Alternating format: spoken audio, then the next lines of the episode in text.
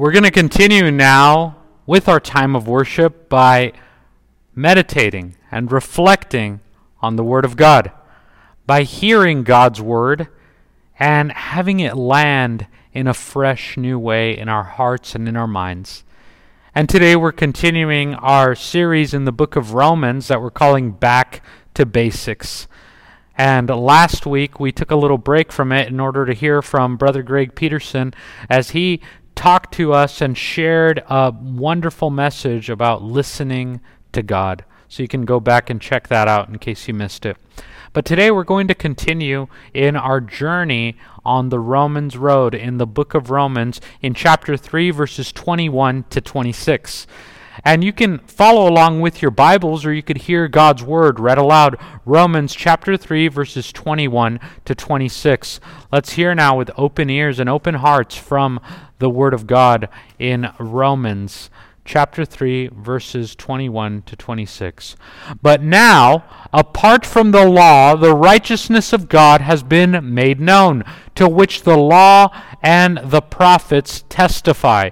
This righteousness is given through faith in Jesus Christ to all who believe. There is no difference between Jew and Gentile, for all have sinned and all fall short of the glory of God, and all are justified freely by his grace through the redemption that came by Christ Jesus. God presented Christ as a sacrifice of atonement through the shedding of his blood to be received by faith. He did this to demonstrate his righteousness. Because in his forbearance he had left the sins committed beforehand unpunished. He did it to demonstrate his righteousness at the present time, so as to be just and the one who justifies those who have faith in Jesus. Amen. God justifies those who have faith in Jesus. Let's pray. God, we thank you so much for just this opportunity to be together, to go back to basics, Lord. There are things that we've heard and learned about your gospel, Lord, that we sometimes take for granted. The fact that you save us, the fact that you forgive us, Lord the fact that we are justified through Jesus Christ, Lord. That means that we don't have to justify ourselves, Lord. Thank you that you make a way, O oh Lord. Thank you that you are with us here and now. We give you all the praise and glory, and we pray that you would speak to us in a way that is clear, fresh, and direct today. It's in the mighty name of Jesus that we pray. Amen.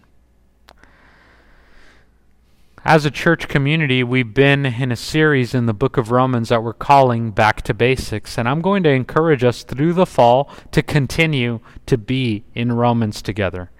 As together we go back to what it means to follow Jesus with all of our heart, our soul, our strength, and mind.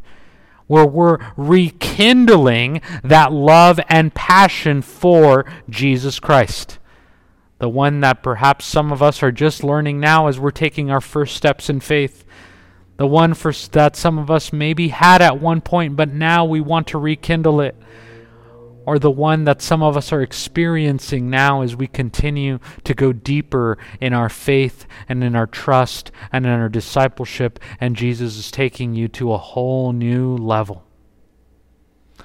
All of that all of those are different expressions and different ideas of what it means to go back to basics. Going back to the heart of worship, making this disciple shift. And today we're going to talk about one of the most basic things that really um, uh, is part of the faith that we hold in Jesus as people that follow Jesus. We're going to talk about salvation, the salvation of God, which begins with the actions of God and the forgiveness of God.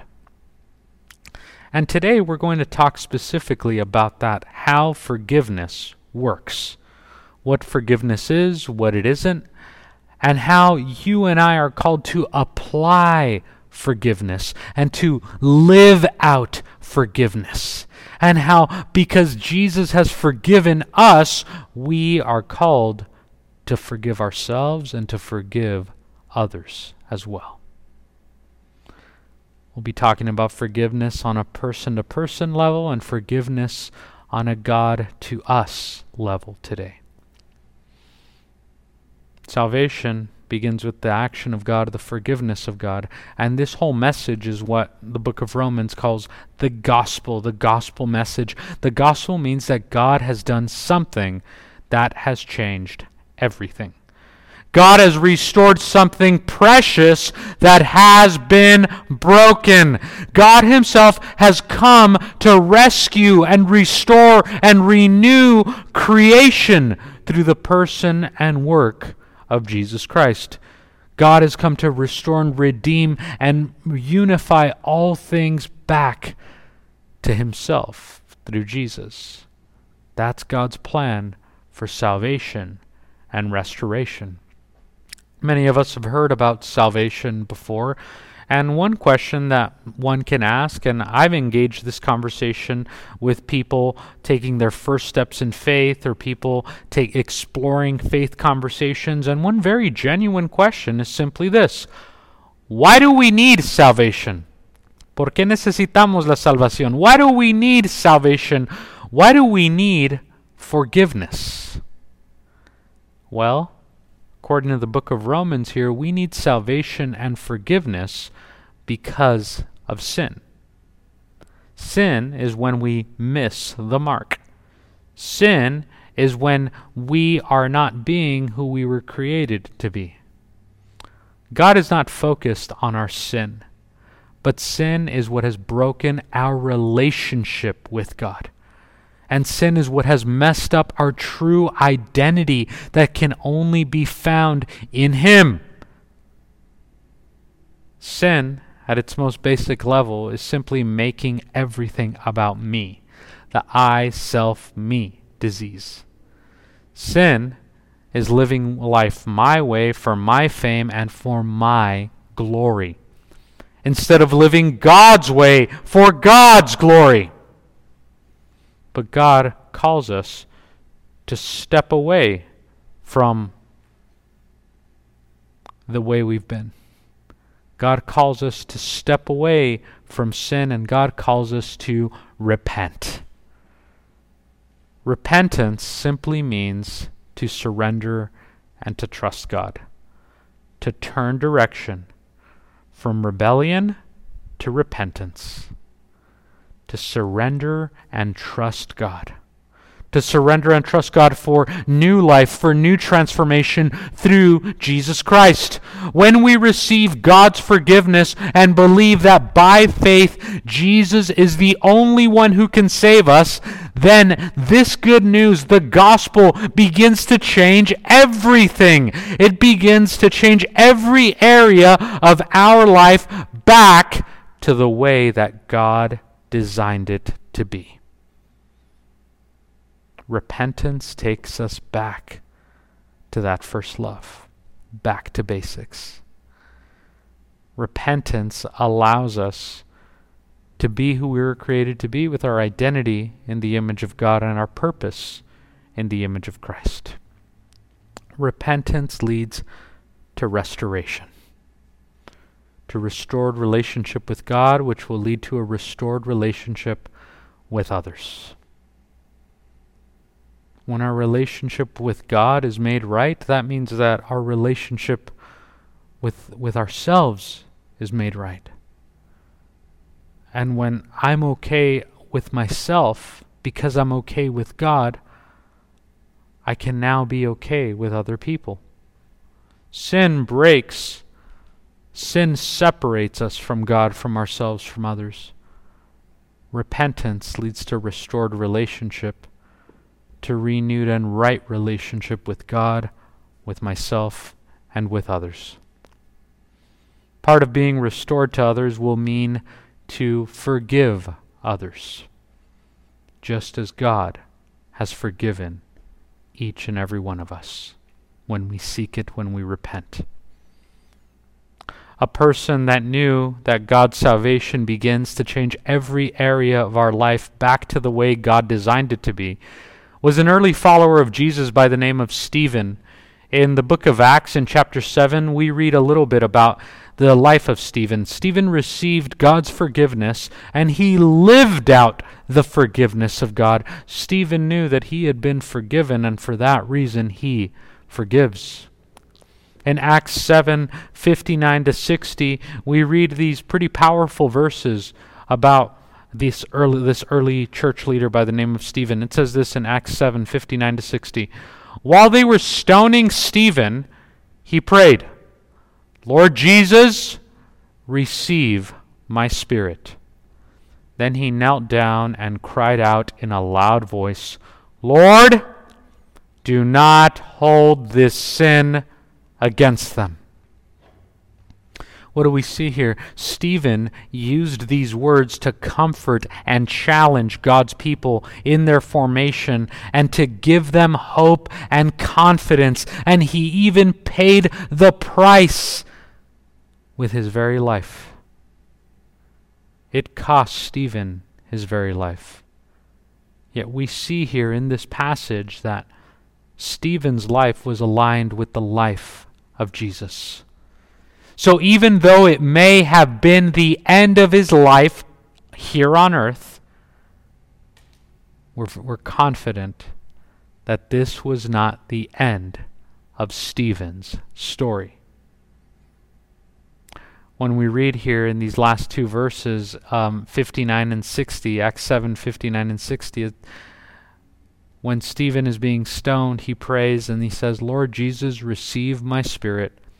Then he knelt down and cried out in a loud voice, Lord, do not hold this sin against them. It's pretty incredible because the person that wrote that part of the Bible is another early Christian leader by the name of Luke.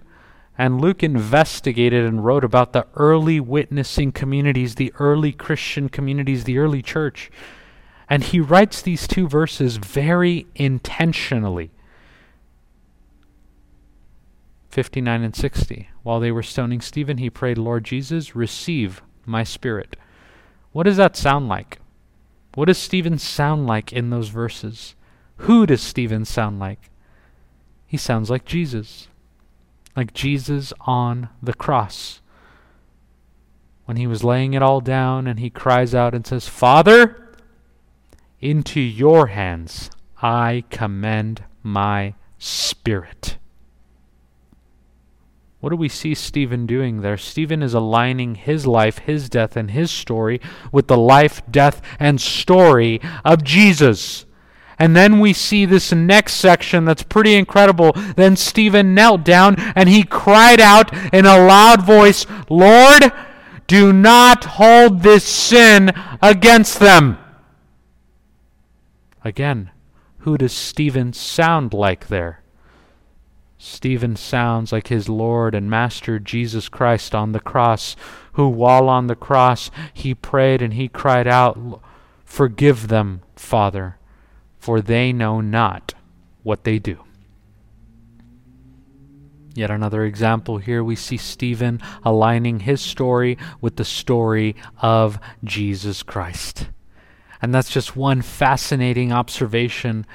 But the deeper truth here is this when we align ourselves with the story of Jesus. We see what happens here with Stephen. The story of Jesus continues through Stephen. And because Jesus is alive, that means that the story of Stephen remains alive. When we align our story with Jesus' story, our story remains alive. The life and testimony of Stephen reminds us of this. He was restored and he was restoried. Repentance leads to being restored. Repentance leads to a new story, to a new beginning. Because Jesus had forgiven him, Stephen would also be able to forgive others. We see here Stephen in what seemed like the final chapter of his story, yet where were his eyes at the point of his death? His eyes were on Jesus. His eyes were up. Stephen wasn't just looking around at the problem right in front of him. Stephen was not just looking at the people that were hurting him or the situation that was challenging, although you can be sure that he wasn't ignoring those challenges and those struggles that were right before him, but he was actively engaging those challenges while his focus remained on Jesus. How can we keep our eyes focused on Jesus? How can we keep our eyes up? Instead of having our eyes focused on those that hurt us, or those that we've hurt, or those situations that seem impossible to us, how can we keep our eyes up and focused on Jesus? How can He be our true North Star? Whenever we lose our focus, we can look up and see Jesus and find our way back. Find a way back home. Find a way to repentance and a way to be restored into a new beginning. In the midst of the overwhelming and exhausting circumstances that some of us find ourselves in currently, how can we as God's people keep our eyes on Jesus? Not just focused on now as if this is the end. This is not the end. Next week will not be the end. Tuesday, Super Tuesday, will not be the end. But in fact, the promise of salvation is that the way you have been hurt or disappointed in your past, the good news of the gospel is that that will not be the end of your story.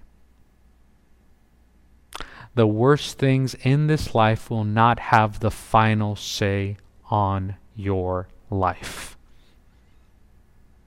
The worst things will not be the last things. That's the definition of resurrection power.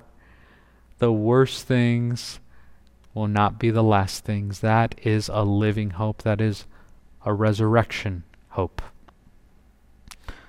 what that person did, what that person didn't do, what that institution did, how that institution hurt me or I hurt it, or that situation that does not, uh, all those things, all those feelings, all those emotions, all those anxieties, all those disappointments, they do not have the final word on your life. Jesus does. Eyes up on him. We're learning about forgiveness. And part of the action of living forgiveness is this to forgive is to let go. To forgive is to let go, to trust God, and to follow Jesus into deeper freedom. And to follow Jesus into deeper freedom is to be who He created us to be to be a child of God. Sisters, you are daughters of God. Brothers, you are men of God. And together we are children of God. We are God's family as we place our faith, hope, and trust in Jesus daughters and sons of God of the Most High, created not just for a grudge. You are not created just for a beef or a resentment or a grudge against someone, but you are created for so much more. The Gospel of John, chapter 8, verse 36, tells us this So if the Son sets you free, then you will be free indeed. Who the Son sets free will be free indeed. Popular worship song, but comes straight from the stri- from the scriptures. Who the Son sets free will be free indeed. friends, brothers, sisters, you and I have been forgiven. Forgiven by God. And together, we, through God's power, are free to extend that forgiveness to others. Because Jesus forgives, you will also forgive. In aligning our life with His life, when I look to the person that I need to forgive, I, w- I, I honestly, on my own, I won't have the power to forgive another person or to forgive a situation or a hurt. On my own, I can't do it. I can't. And in fact, when I am looking at the person and the one that wronged me, instead of wanting to forgive them, I'm going to want to resent or to hold a, a grudge or a beef. But resenting is really a self imposed punishment, a self imposed crisis.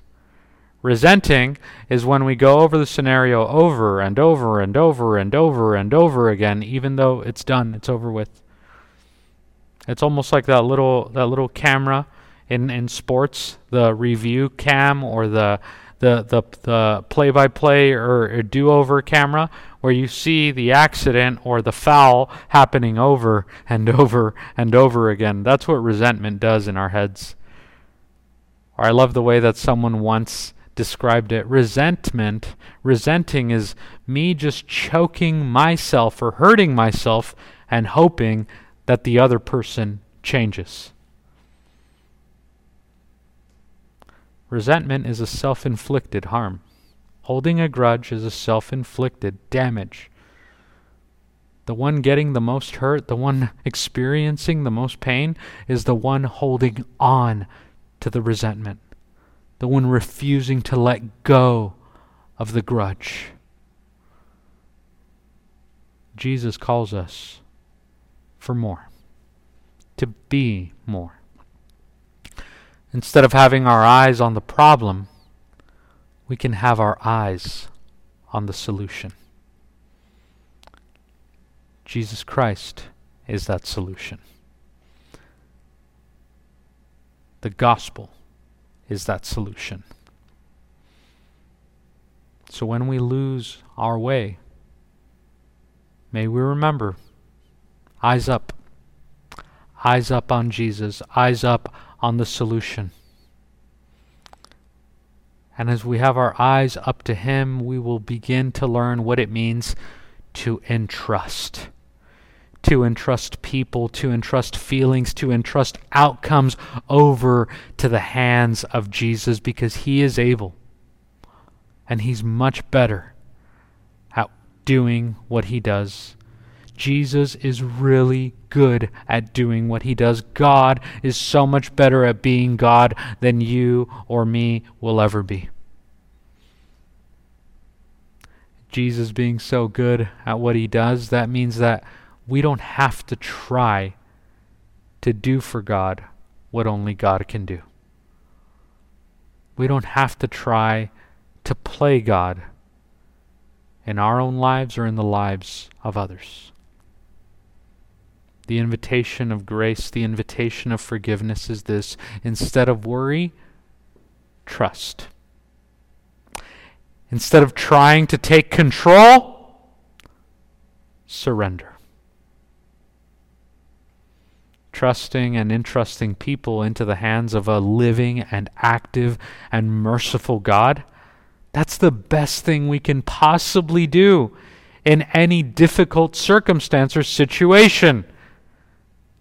Some of you may be thinking, well, yeah, but you know, I just have to do something. I can't just trust. Well, then what are you going to do as opposed to what? Worry? As opposed to surrendering? You're going to stress and resent? Stay up all night thinking about it? Let me ask you this how's that going? How has that gone? Has it helped? the situation? Has it helped you at all? probably led, led. I mean, you and I know that stress and anxiety is directly connected to physical and spiritual well being. Stress and anxiety can lead to high blood pressure and to many diseases that are connected to worry, stress, and resentment. Please take my word from it. As someone that's gone through it, as a pastor who loves you, please know this resentment, stress, and anxiety is not going to make it better. It's going to make it worse. It's going to make you worse. But Jesus sees you and says, I created you for so much more. I created you to be free, to be who you were created to be. One of my life passages is in Matthew 6, chapter 31, verses, ver, uh, chapter 6, verses 31 to 34. And it's one of my life verses because I've had to apply it to myself many, many times. It says the following Matthew 6, beginning at verse 31. So do not worry, saying, What shall we eat, or what shall we drink, or what shall we wear? For the pagans run after these things, and your heavenly Father knows that you need them. But seek first his kingdom and his righteousness and all these things will be given to you as well. Therefore, do not worry about tomorrow, for tomorrow will worry about itself. Each day has enough trouble of its own. Now, sometimes people come to me and say, "Well, you know, some parts of the Bible just don't make sense." But can you can I get an amen to that? Each day has enough trouble of its own. Amen. So don't worry about it. Give it to God and trust it. Surrender it to Him. He is with you, He is for you, He will carry you. One of my favorite worship bands from the 1990s was this band from the UK by the name of Delirious. And uh, they wrote a song, and it's a song that means a lot to me. I have a little playlist in my in my song app that I call forever albums and forever songs, and this is one of my forever songs, and it's the song Majesty by Delirious. And they have this line in that song that's so beautiful that I sing often, especially when I lose my way and when I need to remember God's mercy, grace, and forgiveness. It says this in the song Majesty. It says, Here I am, humbled by your majesty humbled by your grace so free. Lord, here I am, knowing you're my only desire, sanctified by glory and fire. Here I am, knowing all the love that you give, forgiven so that I can forgive. You and I are forgiven to forgive. I know it may not feel natural, it may not feel instinctual, but God is really good at being God, and He knows why He invites us into that deeper freedom. The book of Luke, chapter 7, verse 47, we're reminded of this. Therefore, I tell you, her sins, which are many, are forgiven. For she loved much, but he who is forgiven little loves little. But the one who is forgiven much loves much. The one who is forgiven little loves little. Forgiveness. And we'll, we'll conclude with this forgiveness with other people is as much for the forgiver than it is for the forgiven. Our love and our forgiveness are directly connected. If we want to grow in love, then we must grow in forgiveness. If we want to grow in experiencing love, then we must grow in receiving forgiveness. Stop running. Stop hiding. Let go. And let God. Let go and trust God. Otherwise, you will gain nothing except a bitter heart, a resentful heart. But, friends, brothers, sisters, God calls you to be free, to be free of it. Stop holding on, stop trying to control. Rest in His forgiveness. Galatians 5 1 we're reminded of this invitation to freedom through the journey of forgiveness, of being forgiven and forgiving forgiving others. Galatians 5:1 says, "It is for freedom that Christ has set us free." So stand firm then and do not let yourselves be burdened again by a yoke of slavery. Resentment wants to keep us in bondage, in a yoke of slavery. The author C.S. Lewis, in his book about heaven called The Weight of Glory, he talks about the difference between God's forgiveness and the forgiveness between people. And he says this the difference between God's forgiveness and people's forgiveness is this. In our own case as people, we accept excuses too easily. In, for our own for in our own case, we accept excuses too easily when it comes to justifying myself. But then in other people's situations, we do not accept excuses excuses easily enough.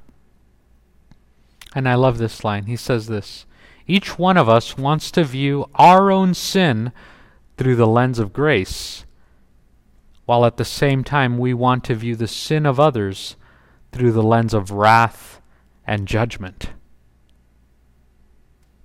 This is hard. I know. I've been through it. And it's perhaps not so hard to forgive maybe a one time hurt or a one time challenge or forgiving someone who said the wrong thing or made a mistake, but to forgive the ongoing challenges and the problem people or the circumstances that we face in our daily life, to keep on forgiving a family member that has hurt or betrayed you, or someone who continues to bully or to be rude a coworker that is disrespectful, a friend who's lost trust, who's broken trust, to continue to forgive selfish, selfish people or deceptive people or lying tongues. How can we do it? How can we forgive what seems so unforgivable? And the answer is you can't. We can't. I can't on my own.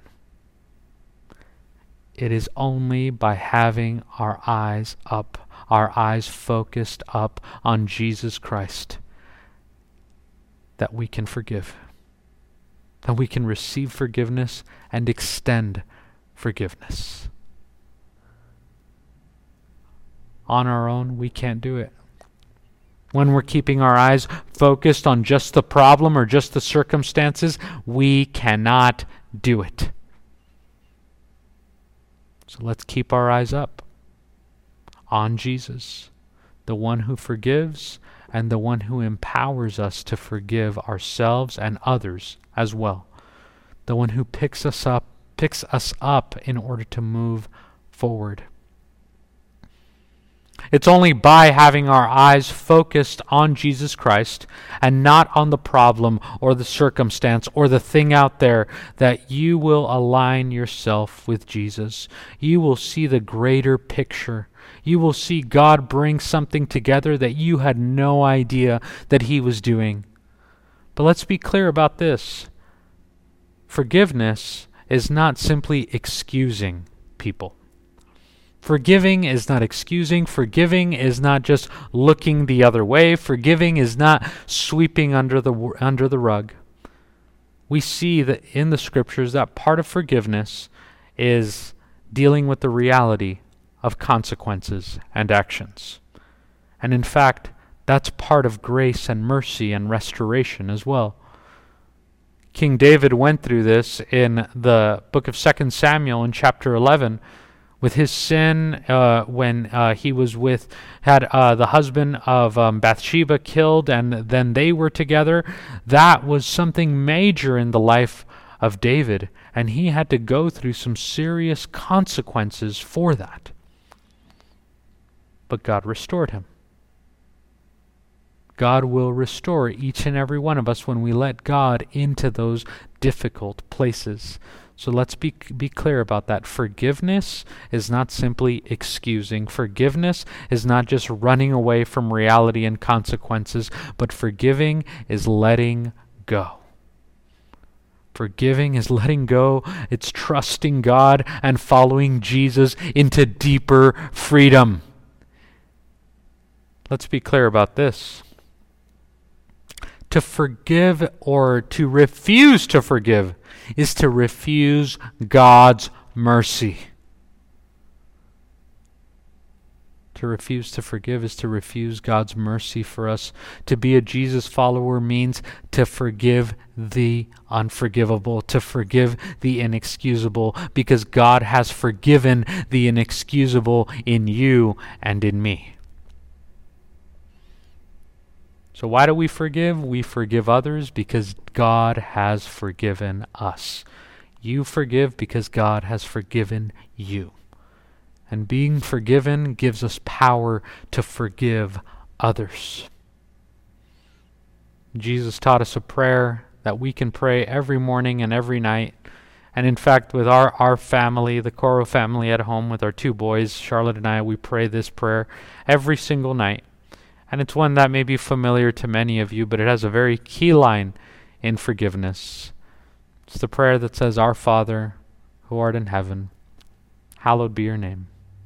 Your kingdom come, your will be done, on earth as it is in heaven. Give us this day our daily bread, and forgive us our sins, as we forgive those who sin against us. God will hear you, and God will be the one to do it. Jesus will restore you, and He will forgive you. He will give you the power and the ability to forgive others, to do what you and I cannot do on our own. So, Imago Church, May we together as one church family be a people who forgive, who forgive others because God has forgiven us. May we let go and let God. Let God be God. That means you and I don't have to be. Let's pray. Oh Lord, we thank you for your grace, for your sacrifice, for your mercy, oh God. Lord, our sacrifice and and uh, it, and our prayer, Lord, is all for you. We fed on your word. We've been refreshed through your living water, and as we continue, Lord to close out in worship, in reflection, in prayer, God. May you continue to mark us as a people that has been forgiven and that now extends forgiveness to others. Take us back to that basic and simple point that so many of us are aware of, Lord, but now it's time to live it out, God. We acknowledge you as God. We surrender and we give you all the the control, Lord, because you're worthy of it. We give you control of this week, Lord, all that may come. Yes, even in the elections, we surrender them into your mighty hands, God, knowing that you will be God and nothing can stop your kingdom, Lord. We pray your grace, we pray mercy, we pray peace upon this land, Lord. And we pray that for the people of this congregation, Lord, of all the families represented here, and for all individuals as well, God. We confess, Lord, that at times we've rejected your ways and we've insisted on our own way. Merciful God, would you forgive us? Help us to take the journey from fear to faith, from running away to running toward. Set us free in Jesus Christ to be the people that we were created to be. It's in the faithful name of Jesus that we pray. Amen.